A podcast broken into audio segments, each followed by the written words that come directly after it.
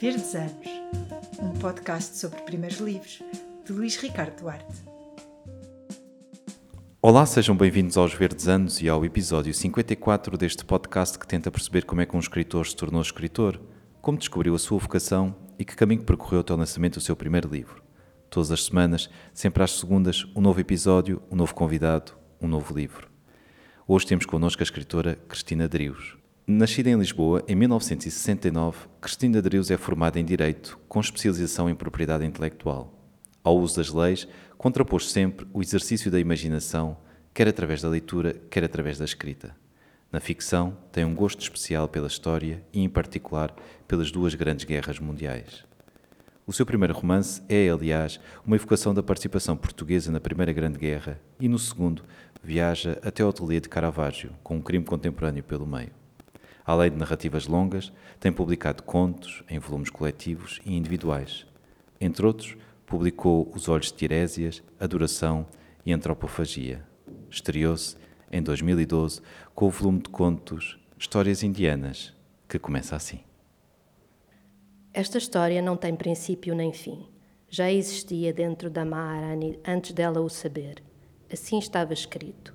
Como o elefante está condenado a obedecer ao seu cornaca e não sabe o que fazer se for deixado sozinho, assim o coração da Maharani estava condenado a amar a luz e não sabia viver na escuridão. A Maharani, porém, nasceu num tempo em que torres e muralhas ensombravam povoados e terras, espadas e lanças cruzando-se, em campo aberto em redor das acácias e dos cavalos tombados. Uma era em que o poder usava apenas nomes másculos e intrépidos, um tempo em que as belas e jovens ranis eram trancadas em purdá, por detrás de cortinas de pedra, portadas e grades, cochichando e sorrindo pelas frinchas, no mais alto das torres dos palácios, fechadas a mofar, na sombria repetição dos dias, vigiadas pelos eunucos, umas pelas outras e por si próprias. Muito obrigado, Cristina, pela tua presença nos Verdes Anos e por esta leitura.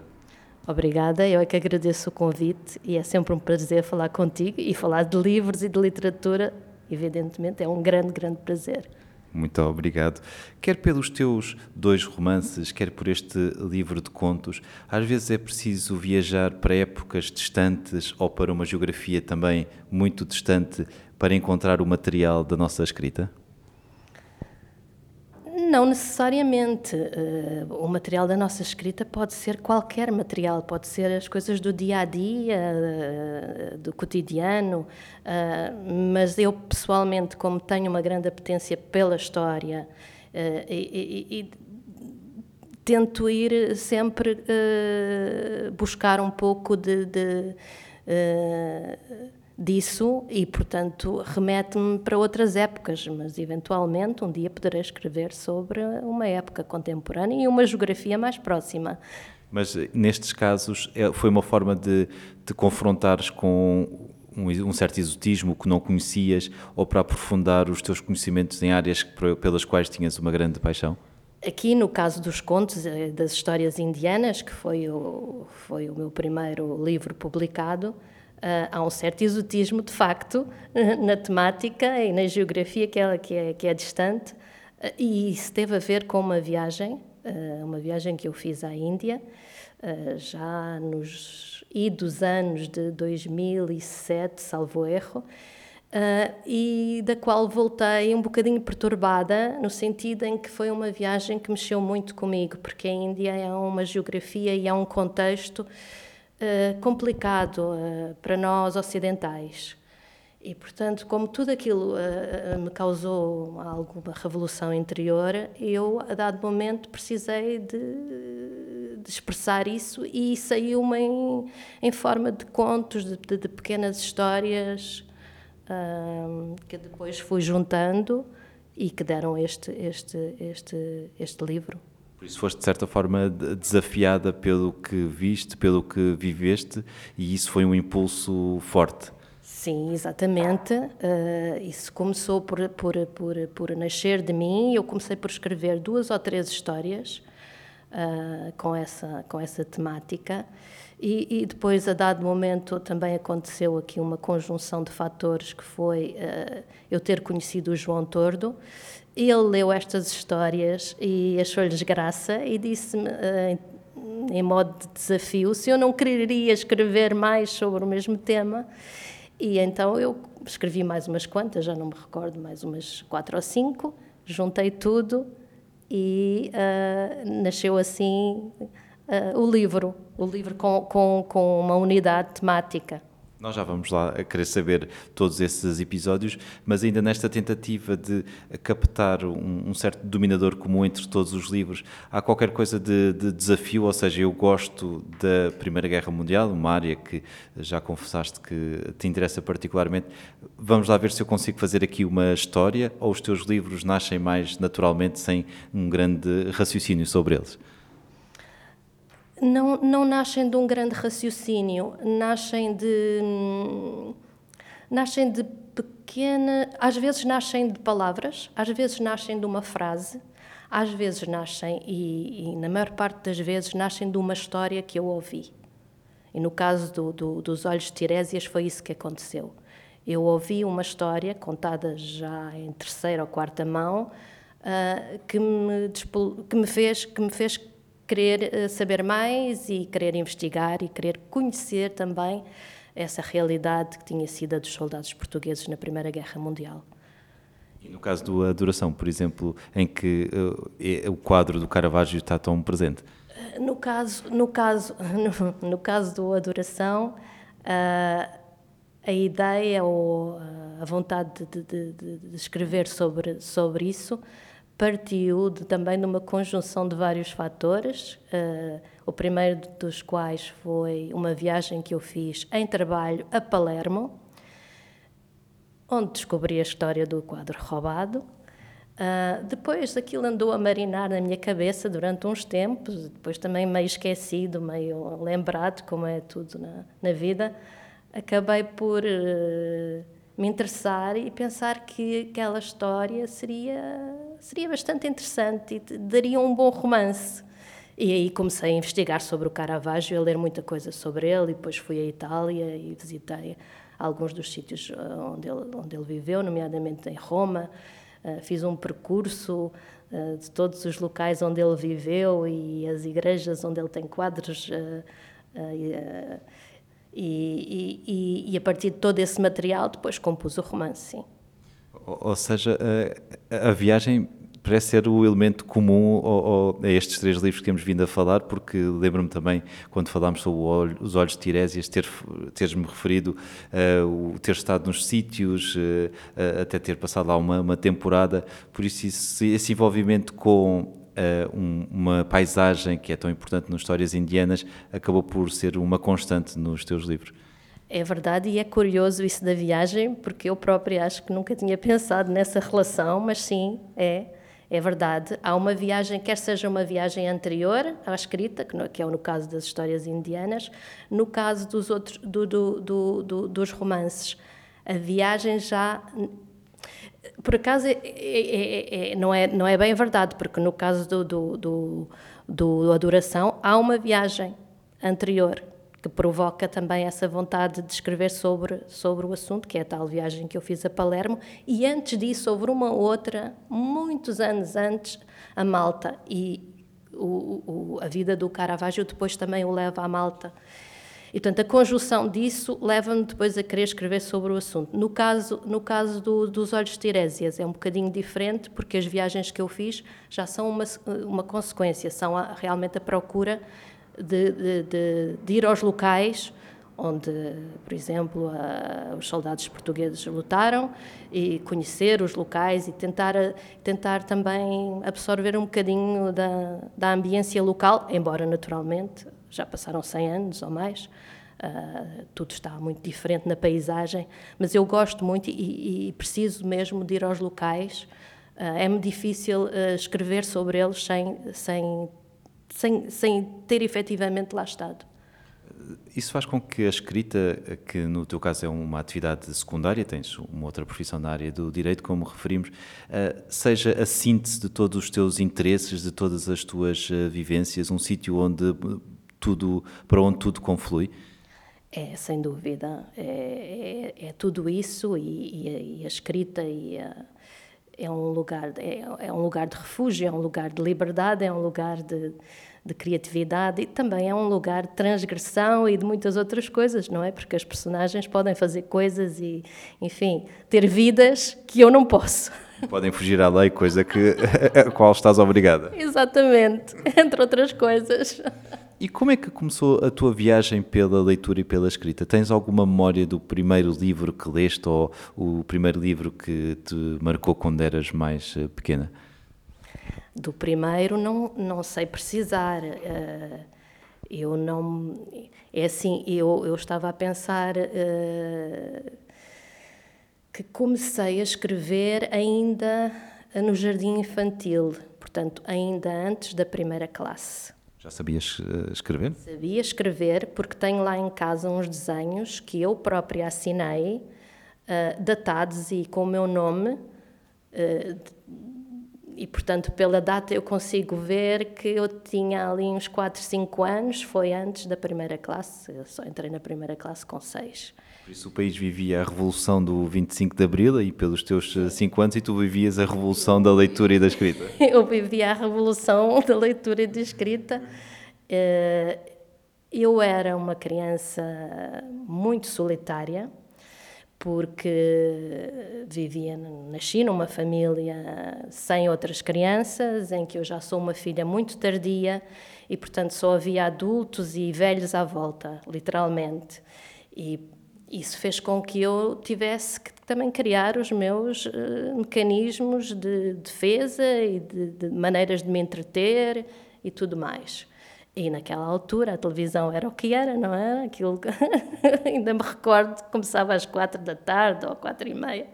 Sim, sim, eu, eu, eu, que já sou um bocadinho uh, da geração seguinte, o, o, Canal 2 também começava, aliás, assistir ao início da, da emissão era um fenómeno. Eu recordo perfeitamente de, de, do início da emissão e, portanto, eu tinha que, pronto, fazer qualquer coisa que me entretesse. Uh, e uma das coisas que me entretinha imenso era inventar histórias com os bonecos, uh, pronto, fazer aquelas coisas que as crianças fazem, fazer de conta que era professora e escrevia e dava-lhes uh, redações para eles fazerem. E depois era naturalmente eu própria que escrevia as redações que os bonecos escreviam.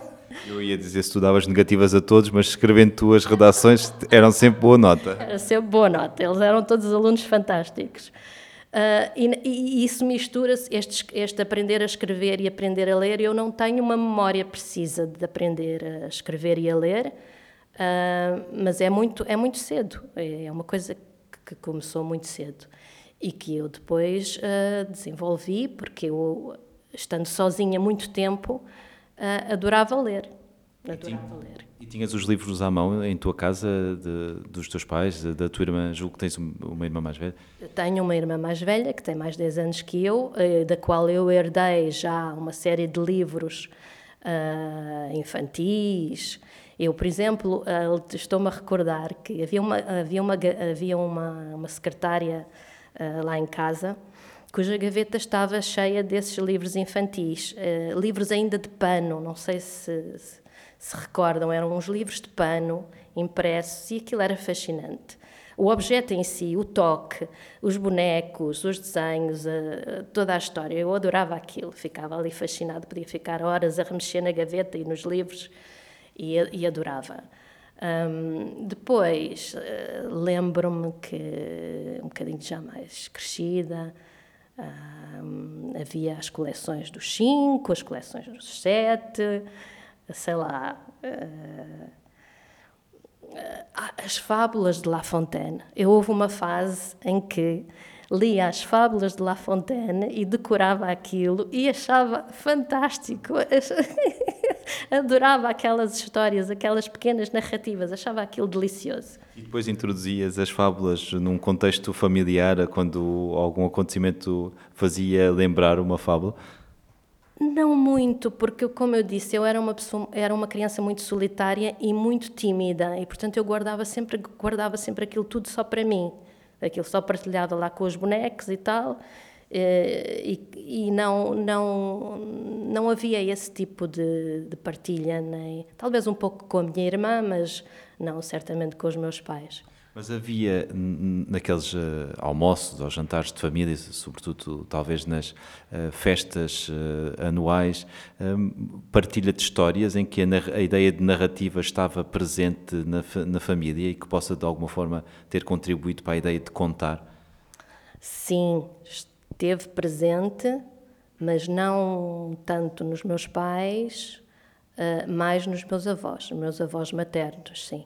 O meu avô, em particular, o meu avô materno, uh, era uma pessoa muito engraçada, muito sui generis e tinha histórias de vida engraçadíssimas uh, que ele me contava, e algumas delas eu ainda me recordo, e que eu achava também fascinantes. Uh, sei lá, eu posso contar aqui uma uh, que, eu achava, que eu achava deliciosa e que, que ainda hoje que ainda hoje acho graça. Eh, o meu avô materno tinha uma retrosaria ali na Praça da Alegria. Ou teve esse negócio durante, durante algum tempo. Uh, e durante os anos da guerra, da Segunda Guerra Mundial, uh, ele comprava uma série de bugigangas e tal. Uh, e uma das histórias era ele tinha comprado uns caixotes cheios de bandeirinhas de vários países uh, não sabendo quem é que iam ser os vencedores da guerra. Aliado às forças do eixo. e, no, e no, no, quando a guerra termina, um, ele uh, vai vender essas bandeirinhas para a baixa, Uh, sendo que arranjou uma história para vender também aquelas dos perdedores. Enfim, eu já não me recordo muito bem dos pormenores, mas basicamente era ele conseguiu vender as bandeirinhas todas, quer que era dos as dos aliados, quer as outras. Nada como ter jeito para o negócio não é? e ser um bom comercial. Isto tudo, porque depois isto ele contava estas histórias com muita graça e, e eu acho que, que, que, que em parte eh, é, é daí que também me me, me vem este gosto pelas histórias. E havia outras personagens na família, havia uma tia, a avó também que também tinha histórias deliciosas e que sempre que ia lá à casa eu ficava fascinada a ouvi-la. Uh, portanto, havia uma série de pessoas dessa geração, já pessoas de bastante idade, porque eh, lá está, havia uma diferença de idade muito grande um, entre mim, que era uma criança, e, e, eles, que já teriam quase, não sei, 70, 80 anos, não faço ideia, um, e que me contavam estas histórias e eu achava aquilo absolutamente delirante. E, e disseste uh, que essas figuras podem ter um, provocado um gosto pelas histórias, mas também pela história, que uh, é um interesse que também tens? Sim, pelas histórias, pelas narrativas, certamente que sim, que tiveram uma contribuição grande. Pela história, porque como eles eram de outro tempo, como eram pessoas que já tinham vivido outros tempos, nomeadamente a, a, a minha, a minha avó nasceu em 1905, eh, tinha, tinha, tinha atravessado não sei quantas revoluções, a implantação da República, uma Primeira Guerra Mundial, uma Segunda. Portanto, eram pessoas que tinham já isto, já tinham passado por tudo isto, ditadura do, do Salazar, tudo mais. Uh, todos eles, daquela geração, tinham passado por isto tudo e eles contavam sempre coisas que, naturalmente, eram de uma época que eu não tinha vivido e, e isso pode ter sido, de facto, uh, uh, importantíssimo para me criar este gosto pela história e por, por querer saber mais e por querer depois aprofundar esses, esses temas, essas épocas também.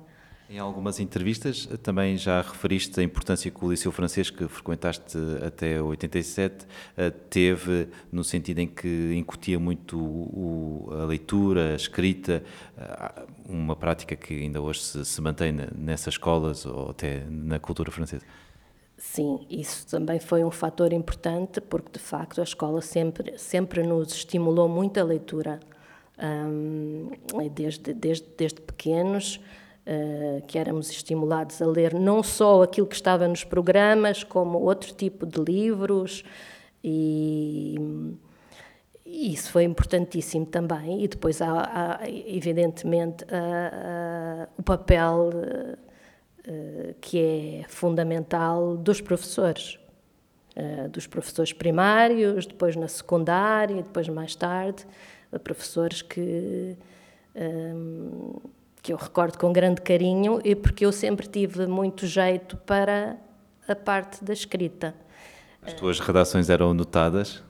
As minhas redações eram notadas e às vezes inclusivamente lidas à turma, o que me enchia de vergonha porque eu não gostava nada que os professores fizessem isso, mas sim.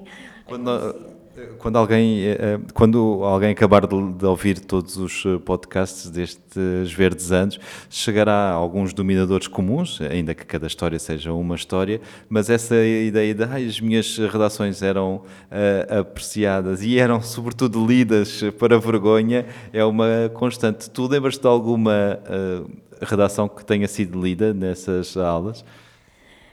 Eu, a redação em si, já não me lembro uh, qual era a temática, nem sobre o que é que versava, mas lembro-me perfeitamente quem era o professor. Posso dizer que se chamava Monsieur Juni.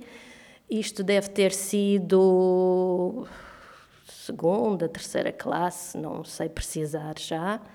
Uh, e foi horrível porque ele chega à aula, começa a tirar os papéis e tal, distribui uh, as redações a toda a gente, dá uns raspanetes.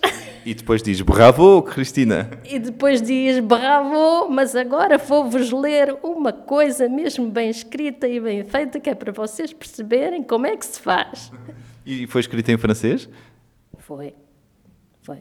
É, é porque assim, nós no, no Liceu Francês uh, estudávamos uh, segundo o, uh, o programa oficial francês um, e tínhamos pouco, pouco, pouco tempo e poucas horas por semana de português, embora também tivéssemos português logo na primária.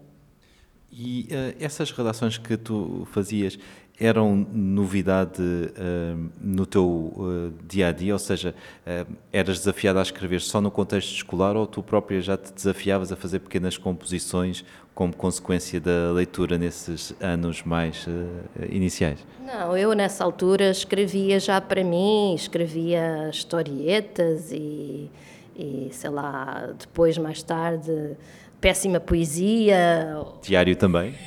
Diário não, curiosamente, não. Diário nunca tive. Uh, nunca, não, eu, eu, porque, porque o diário remete para o dia a dia, para o cotidiano, para, o, para relatar a, o, e, o, e, isso nunca me interessou. O que, me, o que sempre me fascinou na escrita está sempre ligado à ficção, ou está mais ligado à ficção. Eu, a realidade do dia a dia não me interessa muito. Uh, pronto, o dia a dia é o que é, é aborrecido, é um tédio. Uh, a ficção é que dá asas à, à, criatividade, é onde podemos, enfim, imaginar outras vidas, ser outras coisas, ser outras pessoas. Uh, Uh, enfim, fugir um bocadinho de, de, de, do, do, do, do, que somos. Das nossas circunstâncias. Por isso, Estavas a falar de historietas, péssima poesia. Porquê que as descreves assim? Porque era tudo péssimo, claro, evidentemente.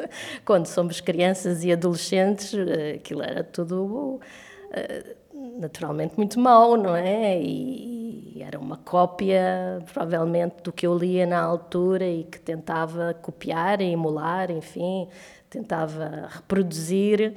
Hum, e pronto, e depois havia uma gaveta cheia, havia uma gaveta não, havia uma mala que eu tinha, uma mala amarela cheia. Porquê mala? porque, porque me devem ter oferecido aquela mala e então eu resolvi lá guardar a minha obra. Normalmente usa-se aquela expressão, eu tenho sempre a mala pronta, porque se tiver que fugir ou, ou ir para qualquer sítio, é só pegar. No teu caso, isso consideravas também um certo uh, tesouro, uma certa coisa que era importante valorizar? Era importantíssimo. Aquela mala era importantíssima. Aquela mala tinha lá a, a minha obra, não é? Portanto, aquilo era realmente importante. E se eu tivesse que fugir, de facto, era só pegar nela. E isso foi. Uh, consegues identificar isso como uma constante ao longo do teu uh, percurso escolar? Uh, ou, ou, seja, ao longo destes anos de, de, juventude e início da adolescência? Sim, sim, sim, sim, sim. Desde, desde a primária até ao fim do secundário.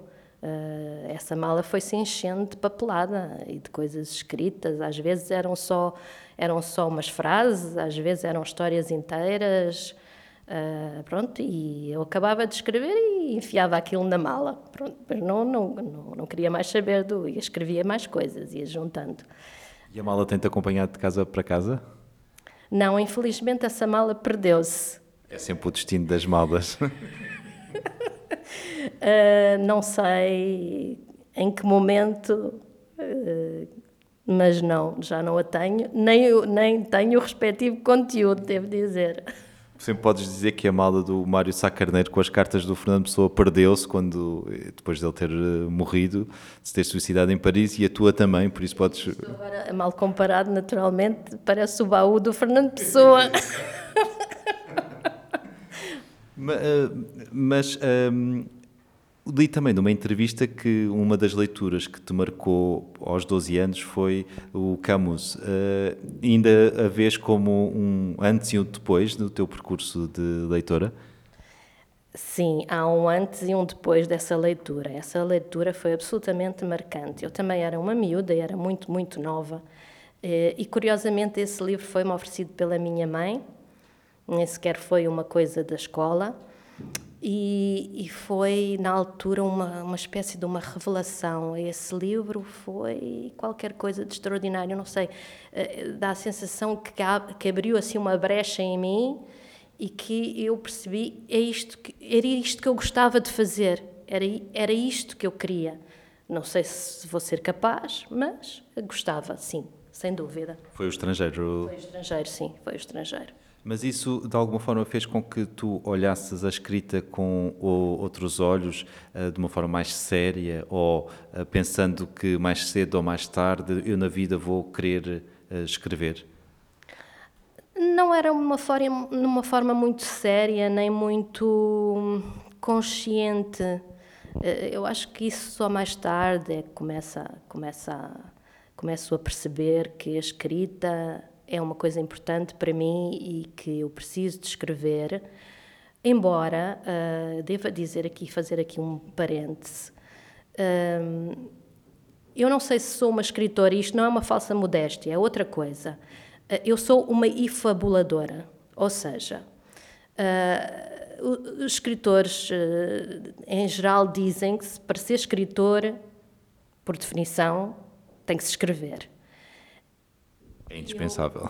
E eu, uh, não, sou, não tenho essa compulsão, ou seja, eu posso passar muito tempo sem escrever, escrever, concretizar mesmo a coisa, mas estou sempre a fabular. Isto, na minha cabeça, há sempre histórias e há sempre, há sempre N uh, narrativas que se desenrolam e que, que, que me preenchem muitíssimo o, o espírito e que não têm necessariamente de ser vertidas em papel.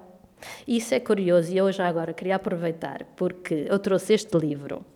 Da Rosa Monteiro. Da Rosa Monteiro, O Perigo de Estar no Meu Perfeito Juízo, que eu acabei de ler há pouco tempo e que achei absolutamente delicioso, porque uh, isto é como se a Rosa Monteiro tivesse entrado na minha cabeça e, e, tivesse escrito aquilo que eu sinto e que eu penso. Eu revejo muitíssimo nas coisas que ela conta. E ela conta precisamente isso também. Ela também é uma fabuladora. Ela passa a vida a inventar histórias sobre isto, sobre aquilo.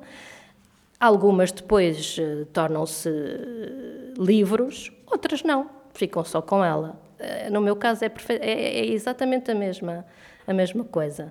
Ou seja, ela defende a, ideia que não existe uma normalidade, mas que alguns uh, uh, escritores, alguns artistas têm uma tendência para ver as coisas de outra forma e de estar uh, justamente a criar enredos, a ligar elementos muito diferentes. Exatamente.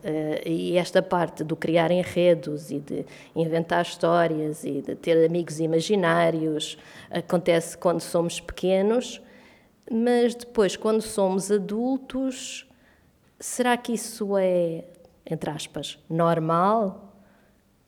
Pelos vistos é, porque há mais quem sofra deste problema. Depois, o que é interessante, naturalmente, é quando isto se transforma uh, em obra, não é? Em, em livros, em, em, em, algo, em, em, algo, em algo escrito. Uh, mas nem tudo tem necessariamente de, de, de, de ser posto no papel. Sim, claro. Aliás, se um escritor pusesse tudo o que pensa no, no papel, de certeza que não teria assim muita qualidade porque não, não sobra pouco, não é? Fala-se muito da ideia do caixote do lixo e pode ser um caixote do lixo físico ou um caixote do lixo uh, mental. Mas com, achas que foi essa ligação à, à efabulação e à escrita muito pessoal e muito natural que te fez procurar, eh, por exemplo, outras áreas de formação? Ou naquele tempo, ao contrário do de hoje, pensar seguir um curso eh, ligado à literatura ou à escrita, pensar na, na escrita como uma carreira era impossível? Não, nessa altura eu não, não, não acreditava que isso fosse possível e continuo a não acreditar, aliás, porque eu não vivo da escrita, nem pouco mais ou menos. Uh, tenho outra profissão, como já disseste, e, e é isso que, que, que, paga as contas e que é disso que eu vivo. Mas, curiosamente, uh, e eu estava a pensar nisso há bocado, um, é uma profissão uh, em que a escrita, a palavra, também tem um peso Uh, fundamental. Aliás, eu passo os meus dias são passados a, a, escrever, a ler e a escrever, só que são coisas técnicas. Uh, eu diria. Não deixa de ser, não deixa de ser uh, leitura e escrita. Eu diria aqui que ninguém nos ouve que o, o, o trabalho com as leis também envolve muita imaginação. um bocadinho, sim, às vezes é preciso. Sim. No bom sentido, claro. No bom sentido, claro. Sim, há que dar, às vezes é preciso construir uma narrativa, tentar, por exemplo, convencer a outra, um juiz de que no, nossa, a nossa história que é a, a correta, etc. Uh, ah, mas sim, portanto, a minha vida uh, está sempre ligada à escrita e à leitura, isso é, é verdade, embora, lá está, no plano jurídico e técnico é, é, é, é uma área, pronto, é completamente diferente. Uh, da literatura, da, da, da, poesia, da escrita para, para teatro, do que for. Eu, eu li que também que uh, antes de, das histórias indianas frequentaste uns cursos de guionismo e até depois um curso de escrita criativa, nomeadamente com o João Tordo. Um, o que eu te perguntava é, um, foi a viagem que exigiu essas formações para concretizares o que lá viveste ou essas formações vieram depois e, por sorte, apanharam uma viagem pelo, pelo meio? Uh, eu, eu, acho que foi mais o, o segundo caso. Uh, essas formações porque eh, aconteceram porque eu a determinado momento, uh, bom, isto voltando um pouco atrás na, na história, chega aquele momento em que vou para a faculdade e, e, e a escrita fica um bocadinho posta de lado. Durante uns anos, depois comecei a trabalhar também, ficou posta de lado. Até chegou uma, uh, uma, uma coisa que, que eu nunca pus de lado, que é a leitura. E isto é fundamental dizer-se, porque é assim, eu antes de ser escritora sou leitora, e isso é algo que não há dia que passe que eu não leia um, um bocadinho, nem sequer concebo o dia sem ter lido qualquer coisa. É uma prisão perpétua. Completamente. Uh, já o escrever pode ser, pode não ser, acontece, não acontece, não, não tem problema. Agora, se me tirarem a leitura, é, é de facto fico um bocado perdida. Um, e, e, eu estava a dizer que a determinado momento então pensei que se, se calhar estaria na hora de uh, escrever qualquer coisa e dar o passo seguinte. Era não só escrever, mas tentar publicar. Pronto. Usando aqui o, o meu reduzidíssimo uh, conhecimento legal, fizeste um habeas corpus à escrita para ela não ser condenada. Exato. Um, porque escrever é uma coisa, ser publicado é outra, uh, e entre uma e outra, por vezes, há assim anos de distância. Bom, um, Mas houve uma decisão de, ou seja, vamos uh, trazer esse gosto antigo e não deixá-lo uh, perder. Sim, e não deixá-lo perder e, e, e, e, vamos, vamos, vamos, vamos, aí sim levar isso a sério. Levar isso a sério e tentar fazer o melhor possível e ver como corre, pronto. Uh, pode correr bem, pode não correr, não é importante. E se identificas mais ou menos por que área? Por, por volta do ano 2000? Ou... Não, foi muito mais tarde. Isto já é uma coisa bastante tardia. Foi aí por volta de 2007, 2008. Portanto, já, já, já eu estava nos meus 30 e quase 40, o que é, que é, muito, é, que é francamente tarde. Uh, para começar, portanto, estes meus uh, verdes anos são um bocadinho seródios, não é? Uh, nunca é tarde para começar. Nunca é tarde, lá está. Pronto. Uh, e foi nessa altura. E este começar não é um começar, não é? É um recomeçar. É, é pegar, no, é pegar num gosto, é pegar numa coisa que uh, até aos meus 20 eu, eu fazia regularmente, lá está, para dentro da tal mala amarela, mas eh, e, dessa vez, e desta vez tentado fazer de uma forma mais séria e inclusivamente tentando chegar à publicação. E esses cursos foram particularmente uh, importantes. Uh, eu lembro-me, sobretudo, do McQueen, em que tu disseste uh, qualquer coisa como isto funciona, tenho que experimentar isto, faz sentido? Sim, eu fui fazer o, o curso do Robert McKee, que é um guionista americano, que esteve cá em 2008 e depois em 2009 a lecionar o curso dele, o Story, eh, que é um curso intensivo de três dias em que estamos ali fechados, sempre a ouvir o homem a falar e, e a desmontar a estrutura de uma história e de uma narrativa e como é que, como é que se constrói uma, uma personagem, etc, etc. E, e eu, nessa altura, como sabia muito pouco do assunto, uh, em termos uh, teóricos, achei aquilo também fascinante. E, e isso ajudou-me também a pôr as ideias no lugar, a tentar um, para, para, para conseguir perceber exatamente como é, como é que as coisas se devem fazer ou não, pronto, depois isto é tudo muito, muito subjetivo, porque o que, o que se diz na teoria nem, não, não, não funciona necessariamente na prática, eh, mas sem dúvida, esse, esse, esses, esses cursos do Robert McKee foram fantásticos. Esses cursos, às vezes, mais do que ensinar a fazer, permitem uma reflexão coletiva, ter interlocutores, pessoas com quem se possa falar de um, interesse particular, o que às vezes o dia a dia, o, os colegas e amigos da faculdade não têm essa possibilidade ou até não têm esse interesse. Sentiste que também foi isso?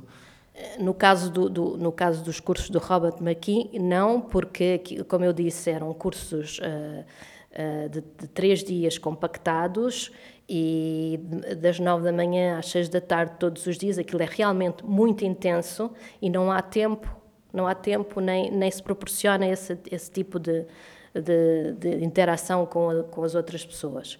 Agora, uh, depois eu fiz outro, outros cursos, uh, fiz, sei lá, fiz, uh, fiz esse que já referiste com o João Tordo e o Gonçalves,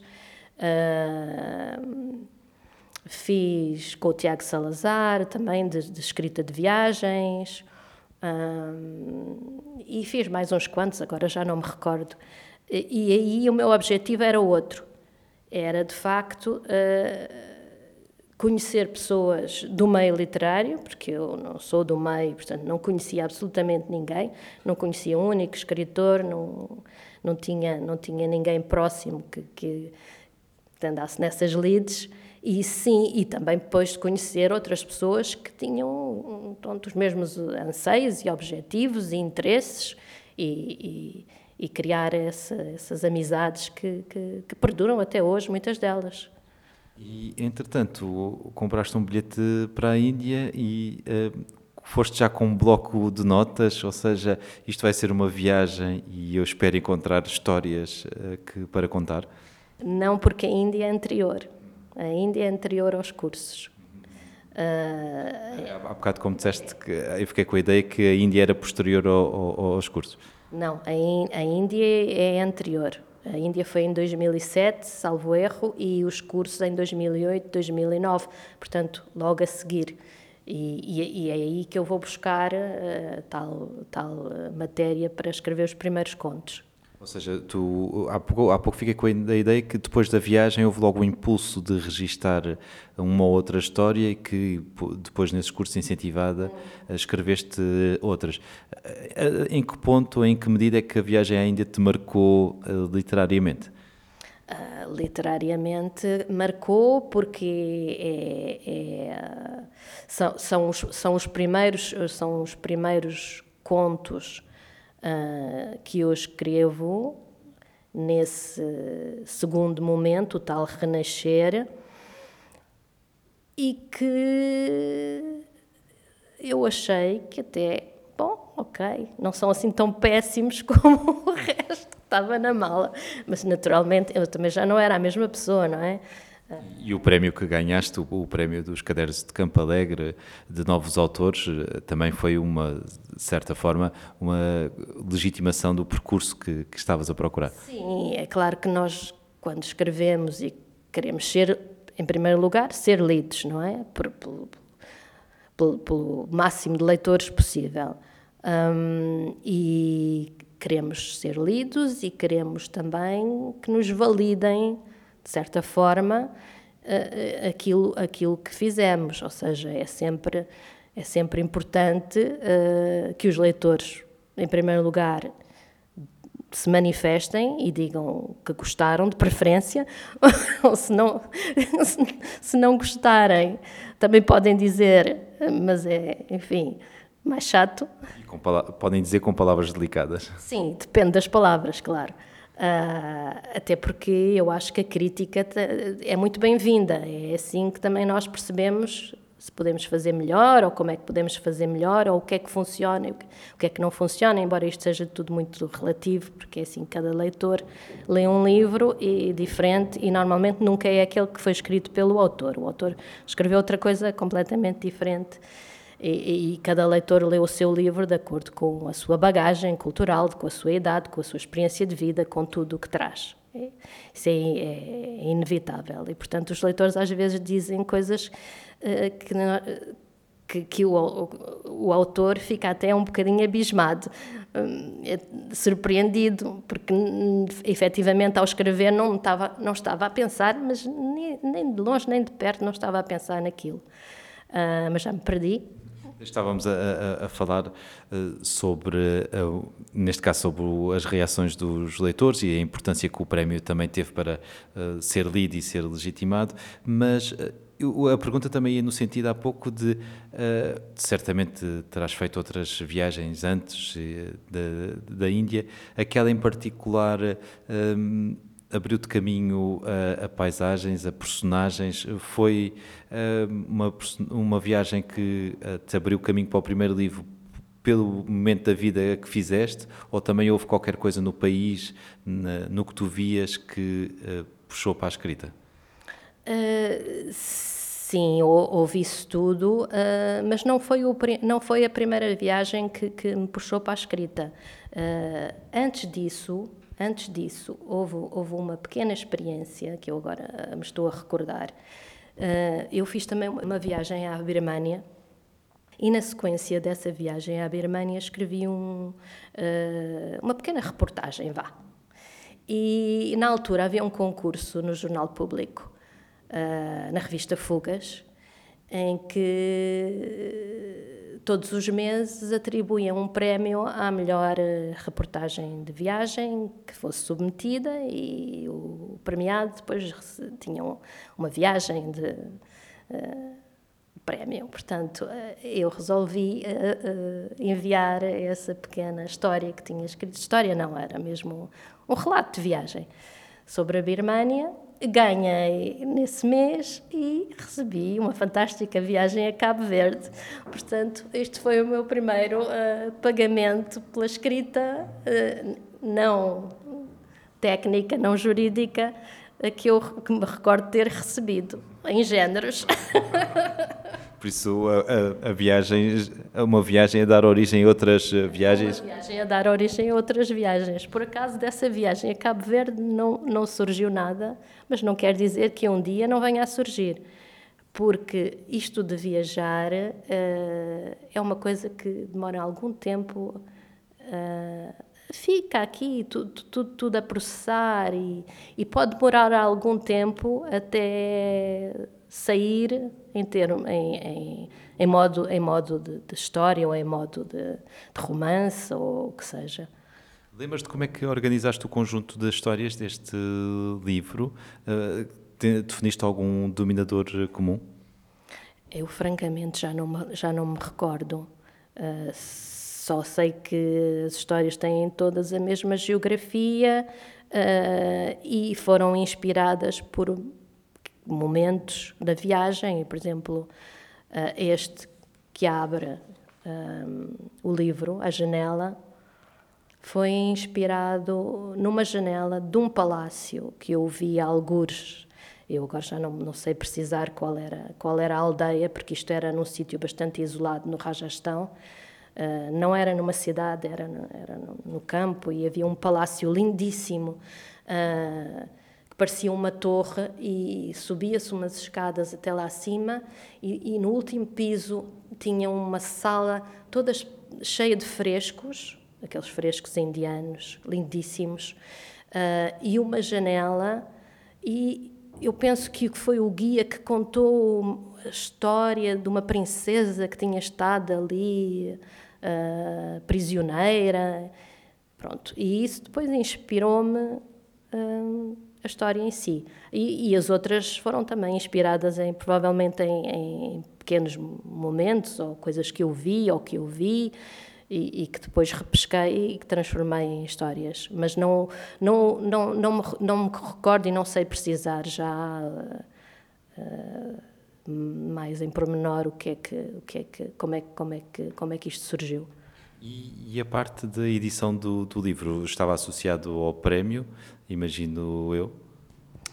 Uh, sim. Eh, este livro eh, tem uma história mais complicada do que isso. Muitos primeiros livros têm. Bom, é assim, se eu bem me recordo, depois de ter os, os, os contos todos prontos, eu, eu enviei para uma série de editoras.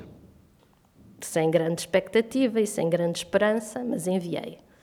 Uh, não sei se recebi alguma res resposta sequer, uh, já não me lembro. Uh, Normalmente elas também são minutas que há lá nos computadores. E depois, o que é que acontece? Acontece que, e, e aqui novamente a intervenção e a ajuda do João Torno, que leu uh, estas histórias e resolveu entregá-las à Maria do Rosário Pedreira. E a Maria do Rosário Pedreira leu as histórias, uh, gostou muito, uh, entretanto combinámos uma reunião, eu fui lá à editora falar com ela e ela disse-me que tinha gostado imenso das histórias, mas que não podiam publicá-las, porque, eh, eh, primeiro, eu era uma autora completamente desconhecida, em segundo lugar, porque contos não vendem em Portugal. Pronto, eh, em resumo, seriam estas as, as razões. Passado 10 anos, o cenário parece não ter mudado. Nada. Tanto quanto eu sei, é extremamente difícil publicar contos em Portugal e mesmo autores já consagrados, com os quais eu às vezes falo, dizem o mesmo. Portanto, mesmo autores consagrados têm imensa dificuldade em, em publicar contos e eu, francamente, não entendo, porque, pronto, mas uh, os editores saberão melhor do seu negócio do que eu. Uh, e ela disse-me isso, e na altura disse-me também que se eu considerasse uh, escrever um romance, ela poderia então uh, lê-lo e, e, ver se estariam interessados em publicá-lo. O que vai acontecer com os olhos de Tirésias? Que... Sim, o que, leva, o que leva aos olhos de Tirésias, embora na altura eu até me recordo que nessa reunião, nessa primeira, uma dessas primeiras reuniões que tive com ela, ela disse-me, até me sugeriu que eu transformasse um dos contos num romance. Eu já não me lembro qual deles era, uh, mas eu, uh, agradecendo a sugestão, achei que não era aquilo que eu queria, porque achei que aquela história funcionava muito bem naquele formato, conto, mas começasse uh, a querer esticá-la, de certo modo já não, já não iria funcionar. E, entretanto, também uh, deve ter surgido a ideia para Os Olhos de Tirésias e foi aí que eu comecei a escrever o romance, que me demorou, não sei, cerca de um ano e meio, dois anos a terminar. E, e quando terminei, fui, fui de novo mostrar-lhe e ela, uh, que é uma pessoa fantástica e a quem eu já agora aproveito para mandar um grande beijinho, que sei que também já esteve aqui no, nos Verdes Anos, um, leu e gostou e pronto, e o romance avançou e foi publicado. Mas então isso não, eh, não interferiu com enviados para um concurso? Ah, sim, voltando então aos contos, ao mesmo tempo um, enviei para concursos. Houve um primeiro concurso da Câmara Municipal de Santiago do Cacém, se não me falha a memória, foi o primeiro concurso a que isto foi submetido, uh, mas não ficou em primeiro lugar, ficou em terceiro, já não me recordo.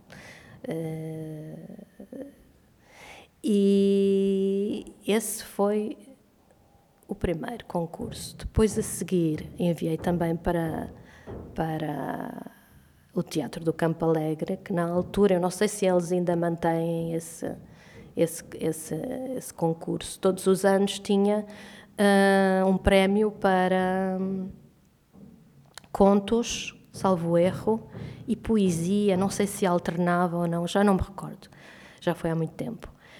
Bom, sei que naquele, naquele ano devia de ser, devia de ser, uh, devia de ser um prémio para contos, eu submeti, enviei, e sim, aí, aí uh, ganhei o prémio e foi muito especial esse prémio.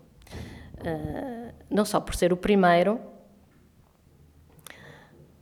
mas porque o prémio em si era composto por duas coisas: a publicação do livro e um espetáculo no Teatro do Campo Alegre. Uh, nas sessões das quintas de leitura. E uh, lá foi a Cristina para o Porto uh, participar. Antes, antes de participar, inclusivamente, também uh, convidaram-me para estar presente na, nas, nos ensaios do, do, espetáculo e tudo mais, e foi, foi muito engraçado, porque pronto, eu lá está, não, não faço parte desse, desse, desse mundo, desse, desse, dessa ambiência do teatro e tal, e achei aquilo também fabuloso. E o espetáculo em si, de, das Quintas de Leitura, foi todo uh, concebido uh, à volta da temática uh, das histórias indianas, teve desde danças indianas, faquires, uh, teve leituras, depois teve uma entrevista também. Eh, enfim, foi, foi, foi fabuloso. Foi, eu recordo isso com muito, com muito carinho, porque foi de facto muito especial esse, esse, esse dia. Parece uma espécie de mesmo de duplo premiação, não é só, não só ver o livro publicado, como ser logo adaptado para um contexto artístico completamente diferente. Com este percurso todo, e o podcast normalmente acaba sempre com esta pergunta, que conselhos é que dás a quem também esteja à procura de concretizar um, um sonho antigo, um hábito antigo de escrita? Em primeiro lugar, ler muito, porque não é possível escrever e escrever bem sem ter lido e lido muito. Em segundo lugar, viver, porque é a vida também que nos dá material para escrever, porque sem vida é complicado. Temos que ter material para escrever. E depois, não desistir. Persistir Uh, isto para aqueles que queiram ser publicados, não é? Porque podem, podem escrever para a gaveta, para a mala amarela e ser felizes na mesma, não, não, não é por aí. Mas aqueles que tenham ambições e queiram ser publicados, eu acho que uh, não devem desistir, têm que persistir. Uh, isto só a título de exemplo, este, este livro eu, eu, eu escrevi-o em 2007, 2008 e ele foi publicado em 2012. Portanto, passaram cinco anos. Uh, cinco anos em que há momentos em que uma pessoa se sente, pronto, perto do, de, de, desistir, sente-se triste porque não consegue, mas uh, chegará um momento e, portanto, eu acho que quem tem talento deve, deve, deve, deve, deve, deve persistir e deve uh, continuar a perseguir esse, esse, sonho, porque um dia acontece. Muito obrigado, Cristina, pela tua presença nos Verdes Anos e por esta conversa. Obrigada eu. Era um leitor voraz, sempre insatisfeito. Lia incessantemente e lia tudo o que se lhe deparasse livros, jornais, revistas, panfletos, cartazes, letreiros, a toponímia de cada rua. Chegava em certas fases a ler um livro por dia. Da parca biblioteca de casa dos pais, lera todos os volumes por ordem alfabética. Depois, pela mesma ordem, devorara com avidez a biblioteca da escola e, já adulto, presidindo ao destino da livraria e alfarrábio alexandrino, a qual queria mais do que a menina dos seus olhos, não punha à venda um livro que não tivesse lido. Porém, embora padecesse dessa compulsão, favorecida e alimentada pela atividade a que se dedicara, sempre conseguira reservar, entre a vida vivida e a vida lida, um certo distanciamento.